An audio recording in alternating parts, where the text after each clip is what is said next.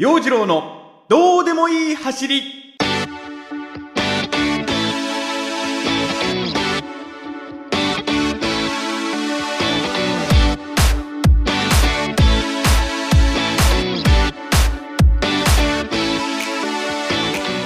今週もスタート、陽次郎のどうでもいい走り。こんにちは、陽次郎です。3連休明けということで火曜日の更新となってしまいました。そして今週は陽次郎のどうでもいい走りをお届けします。昨日埼玉マラソンを走ってきたんです。フルマラソン、これまで私がマラソン大会に出る時にはマラソン大会走ってきます、会場に着きました、ゴールしましたなんてことを前日にとか当日にとか SNS にアップして、フォロワーさんに見てもらいたい気持ちもありながらも、一応自分のマラソンの記録として残しておこうと写真を撮ったりコメント書いたりしていたんですが、今回の埼玉マラソンに関しては正直そんな風につぶやく気持ちにはなれなかった。去年の終わりくらいから発症した右膝の裏あたりの違和感が抜けず、そんなもんだからジョギングランニングもおろそかになってましたし、練習不足、調整不足、合わせて前日泊まったホテルの枕がなんか合わず、睡眠不足、ちゃんと走れるような状態ではなかったっていうのでね、そんなところでフルマラソンっていうプレッシャー、不安がですね、走る気持ちをげんなりさせてた。埼玉マラソンね、これね、申し込み去年から始まって去年申し込んだんだけど、その申し込みの時点では気持ちマックスなんだよね。でその時申し込んだ時から調整して2月にピークを持っていきたいという、とりあえずの練習計画みたいなものを頭に思い描いてはいたんだけれども、何一つこの練習計画をこなすことができず、不安を抱えたままのスタートとなりました。天気は良かった、すごく走るコンディションとしてはちょうど良かったんじゃないでしょうかね。そんな埼玉マラソンを走ってのあれこれを今日はおしゃべりしていきたいと思います。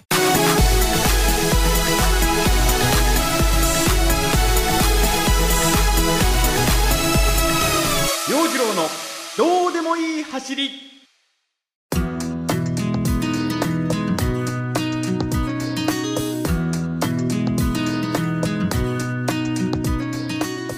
結果から言うと撃沈です。不安的中、やはり調整不足で今回これまでのどのマラソン大会でも感じなかったさまざまなアクシデントを襲ってきましたね。まずね、スタートからゆっくりペースを心がけようと、いいかゆっくりだぞゆっくりだぞと、普段のジョギングよりもゆっくりなペース、これ前回フルマラソン出た時の新潟シティマラソンでちょっと前半飛ばして後半失速っていう反省点を踏まえてね、スタートからはゆっくり、まずは30キロまではゆっくりと思って、頭でそう思って走ったんだけど、今回ね、なんかもう10キロ過ぎたところで足が重たい。でハーフマラソンを走ってた時はこれよりも若干速いペースで走ってた。若干速いペースでも10キロの時点でここまで足が重たくなることはなかった。で息は全く乱れてないのに、足の重さだけがその一歩一歩踏みしめていく過程でどんどんなんか大きくなっていく、どんどん重くなっていくっていう風なのがね、なんかこれ恐怖でしたね。でふくらはぎがつりそうになるっていうのも早かった。20キロ過ぎあたりでふくらはぎの痛みが走る。で今回ね、今までマラソン大会出てなかった太ももがつりそうになるという事態、もうこれ半分の21キロの時点でもう両足そんな感じ、これは今回ダメだなと、半分走ったとこでも今回はこれはダメだと、調整不足分かってたから今回はタイムは気にしないで最後まで足を止めずに走りたいと思っていたんだけれども、もう30キロ手前でダメでしたね。歩き始めてしまった。歩いてはちょこっと走り、歩いてはちょこっと走りを繰り返すような状態でね、屈辱だなって思うんです、自分が。何が屈辱かって、歩いちゃったり止まっちゃったりするとあーあってこう気持ちへこむんだよね。でももう頭の中では走れ走れと思っていても足が言うことを聞かない。完全なスタミナ不足。まあね、しょうがない。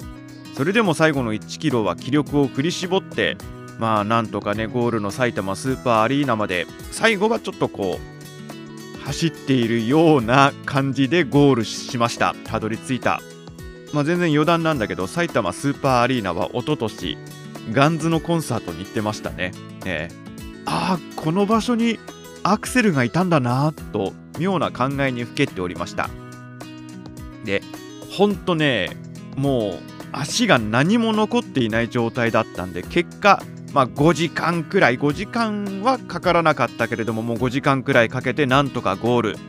途中もうね、4時間半のペースランナーにも抜かされた時には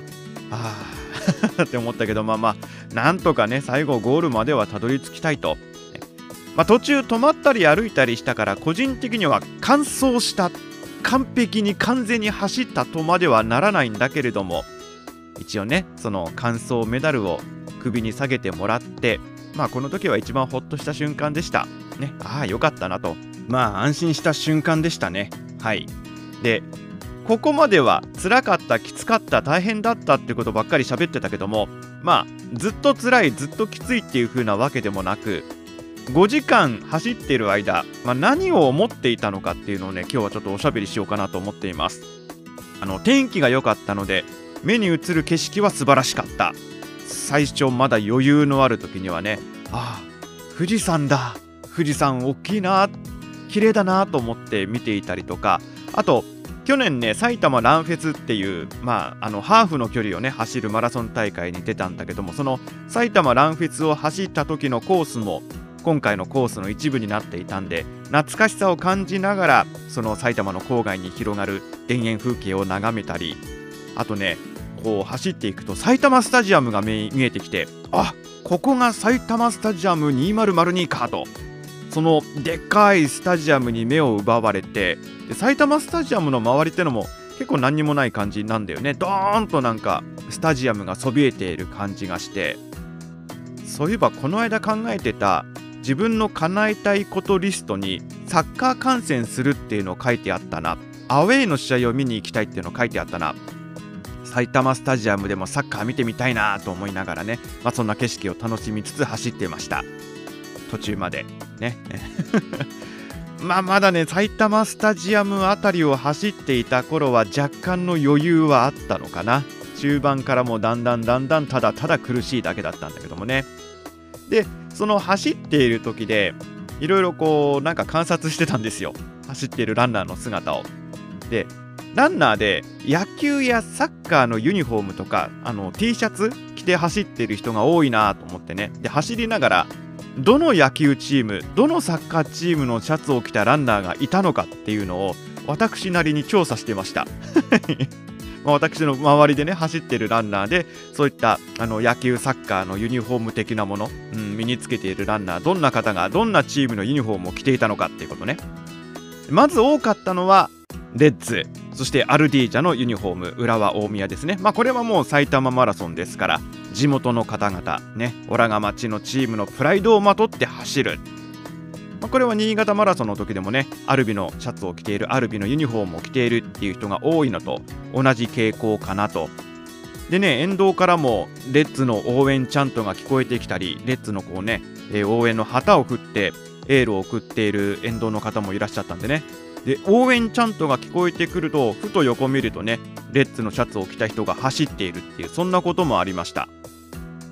あと私調べによりますと、まあ、今回ね、埼玉という場所柄、土地柄もあるのでしょう、首都圏のランナーが多いというふうに分析し、マリノス、横浜 FC、FC 東京、レイソル、アントラーズ、ベルマーレ、それからホーリーホック、この辺のねユニフォームを着た人が結構いらっしゃいました。で北は北海道、コンサドーレ札幌、これね札幌のサポーターなんだろうけれども、ユニフォームをよくよく見てみると着ているのが小野伸二選手のユニフォームだったんで、まあおそらく元はレッズファンで小野伸二選手のサポーターっていう風な感じで、まあその確かねあれはもう最後のね引退する時のユニフォームだったと思う、記念ユニフォームだったかなと思うんですけども、小野伸二選手のサポーターっていう風なことでコンサドーレのユニフォームを着て走っている方の姿があった。南はね私見たところだと、北九州のチームとサガン鳥栖のユニフォームを着ている人がいましたね。あとアルビのユニフォームを着て走っていた方も1人見かけました。すぐに追い越されちゃいましたけどもね、あっと思って、あ、アルビのサポーターの方、この方も新潟からいらっしゃってたのかな、遠いなっていうねそんな感じで見てましたけどもね。あと海外のサッカーチームだとやっぱバルサとか多かったね、バルセロナのユニフォーム、それから三笘選手のブライトンの人もいましたし、日本代表のユニフォームを着ている人もいました。あと何でしょうね、サッカーユニフォームっていうのは自分たちのこうね、所属しているチームのユニフォーム、フットサルのチームなんていう風なのでサッカーユニフォームを着て走っている人の姿っていうのもまあ結構いらっしゃいましたね。あれなんですよね、その J リーグのクラブのユニフォームを着て走るランナーってスタート前に集まって記念写真とか撮ったりするんですよね。あ、なんかそういう楽しみ方もあるんだなと思って、私個人的にサッカー関連のそのユニフォーム的なものっていうと JFL の横川電機サッカー部、当時の横川電機サッカー部のユニフォームしか持っていない。これ私がねまだ新潟に来る前の頃、横川のそのスタジアム MC をやっていた時にイベントでもらったやつがあります。大事に取ってあります。着る機会はあるんでしょうか。あと野球チームで見つけたのも何チームかあって、一番多くて一番派手だったのが阪神タイガースです。はい、全身虎の衣装を身にまとってね、虎の T シャツ、虎の短パン、虎の靴下みたいな感じで、もう虎で揃えている方で、胸元にはタイガース、そんな方もいらっしゃいましたし、もちろんタイガースユニフォーム、タイガース T シャツを着ている方も多くいらっしゃった。あとご当地ライオンズ、はい、埼玉西武ライオンズも多かったし、やっぱ関東圏だなっていうのでベイスターズの方もいらっしゃいましたね。まあ埼玉の大会だけどジャイアンツ、スワローズは見なかったな。うん。オリックスはいましたね。オリックスの T シャツを着て走ってる方いらっしゃった。あとスワローズのねシャツは見なかったけども、つば九郎のぬいぐるみを持って応援している沿道の方はいらっしゃいました、私調べによりますと。あとカープもいました、広島カープ、カープ女子ですね。はい、真っ赤なユニフォーム、これも目立つ。あとこれ可愛いなと思ったのが、中日ドラゴンズのマスコットのドアラの耳をつけて、でお尻に丸い青い尻尾をつけて走っていた女性ランナー、あ、ドアラだと思って、まあ、私もね中日ファンなんでドアラちゃん頑張れと思いながらね、まあ、この方にもさっと追い抜かれちゃったんだけどもね、あ、ドアラね、ドアラですね今年中日調子いいといいですねと心の中でメッセージを送っていました。はい、また名古屋ドーム、バンテリンドームも行ってみたいなという風な気持ちにもなりましたけどもね。でその走っているランナーもそうなんだけども、沿道で応援されている方、応援する方もいろんなコスチュームを着て応援してくれる、声援を送ってくれる、これもね嬉しいし、その沿道の方々がどんなこう衣装をまとって、どんなコスチュームをして応援をしているのか、これを見るのもね実は楽しかったりするんです。完璧にパイレーツ・オブ・カリビアンのジャック・スパローの格好をしているかっこいいお兄さんいましたね。はい、もう完璧にジョニー・デップでした。あとこちらも完璧に犬神家の一族の助清さんになっている方、マスクだけじゃないです、全身です。はい、和装の助清さん、真っ白い助清マスクをかぶっている、これ笑わずにはいられないよね。うん、ちょっと卑怯だなと思った。去年もいらっしゃったんじゃないかな、助清、まあなんか相変わらず見事だなと思って。でまあコスプレランナーをね見ますと、まあそういったね野球チーム、サッカーチームのユニフォームだけじゃなくって、ドラゴンボールの悟空の格好をしている方、ワンピースのルフィの方、スーツ姿のランナーの方、メイド姿のランナーの方いっぱいいました。こうなんかさ、コスプレしようっていう時にさ、どういう着眼点で皆さん選んでくるんでしょうね。ほんとね、スケキヨは走ることと何らつながりがないような気がするんだけども、なんかそのスケキヨで応援しようって思うセンスっていうのが素晴らしいなと思って、もう笑いを超えてもう感心していたところもありました。まあね、マラソン大会ある種のお祭りなんで、こうやって楽しむのも盛り上がっていいんじゃないでしょうかね。そして今回も大会関係者の皆さん、ボランティアスタッフの皆さんも携われた皆さんに本当にね感謝です。いろいろとありがとうございます。給水所にいたのは地元の高校生の方かな。元気な高校生、やたらテンションが高い高校生がいましてね、お水ですお水です給水してくださいっていう風なのね、もう声を枯らして叫んでいる姿、おじさん心打たれました。いいな、こういう風にこうなんだろう、給水ポイントで青春しているなと思ってね、思わず涙が出てきそうな感じで美味しくアクエリアスいただきました。またね、今回そのフルマラソンを走るにあたって、まあ途中で心折れてたんでね、どういう風に楽しむかっていう風なことにこう考えをシフトしていったんだけども、エイドステーションでの補給食を楽しもうと、これを堪能しようと、もうこうも走れないんだったら空砲に重きを置こうと思ってね、いろいろな補給食に手を伸ばしてみました。最初に取ったのが蒸しパンです。これね、ほんと蒸しパンいいね食べ物だと思って最初に飛び込んで目に飛び込んできたのが蒸しパンで、疲れた体にねこの蒸しパンの甘みが超染みた、すごく美味しかった。で、なんだろう、あんまパサパサしてないのね、程よいしっとり感で口の中のこう水分が奪われていくようなこともなく、スッと染みていく。あとマシュマロ、これも甘くて美味しかった。あんパンも食べた。糖分の補給にはやっぱりあんこだね、あんこしみるね、もうあんこもぐもぐしながら走ってました、歩いてました楽しいもぐもぐタイムでしたね。ゆっくりと味わってました、歩きながらだったんで。それからね、塩飴もいくつかもらって塩分補給も大事。あとね、驚いたのがミニトマト。ミニトマトうまかったね。なんだろう、私も夏にねそのミニトマトの栽培っていうのをやってるんだけども、正直個人的にねトマト好きかって言われると、まあ、そこまでそうトマト好きってこうテンションマックスになるほどトマトっていう風な気にはならないんですよ。トマト美味しいけども猛烈にトマトが食べたいって思う時があんましない。でもこの時のトマトは最高だった。程よい塩分と水分、そして口の中でじゅわっと弾けていく食感、ね、その皮からプシュッとこうなんかスプラッシュっていう感じでこう塩分と水分と甘みとが広がっていく瞬間、これはいいね。やっぱね、夏場にトマトがいいっていうのもうなずける。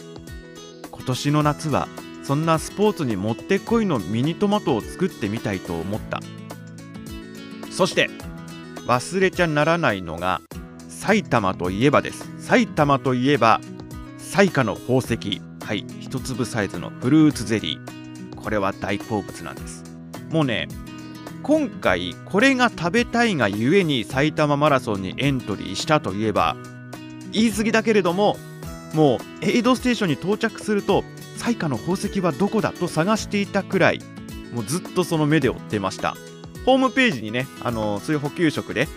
彩夏の宝石ありますよっていうのをチェックしてたんで、これは食べたいと思って巡り会えた時の喜び、よいしょとムンズと掴んでね、ムンズと掴んだつもりだったんだけども手に収まったのは4つくらい。1個まず口に含んでうまいで、また辛くなったら後で食べようと思って残りのいくつかをポケットにね、ジョギングパンツのポケットに忍ばせて、でその含んだ時のね、一粒口に含んだ時のそのフルーツの香りが素晴らしい、甘みもちょうどいい、そしてゼリーの食感を堪能するという、美味しかった。まあね、すごい辛いマラソン大会だったけれども、埼玉での楽しい一日を過ごしていたっていう風なことに関してはこれ間違いないです。